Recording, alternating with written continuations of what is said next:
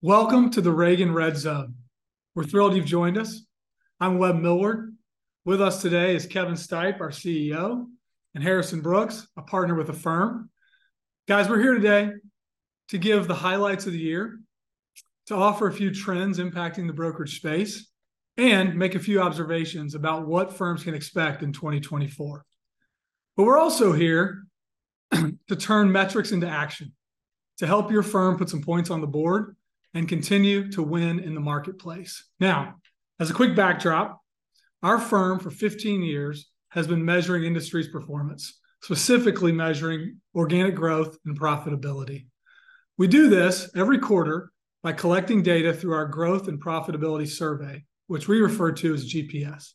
GPS offers a real-time look at the key drivers of value creation in the industry. Again, organic growth and profitability. GPS essentially measures your firm's performance against the best of the best in the industry. So, guys, turning to you. If you think about the past year from a growth perspective, organic growth's at an all-time high. We're experiencing record levels of profitability.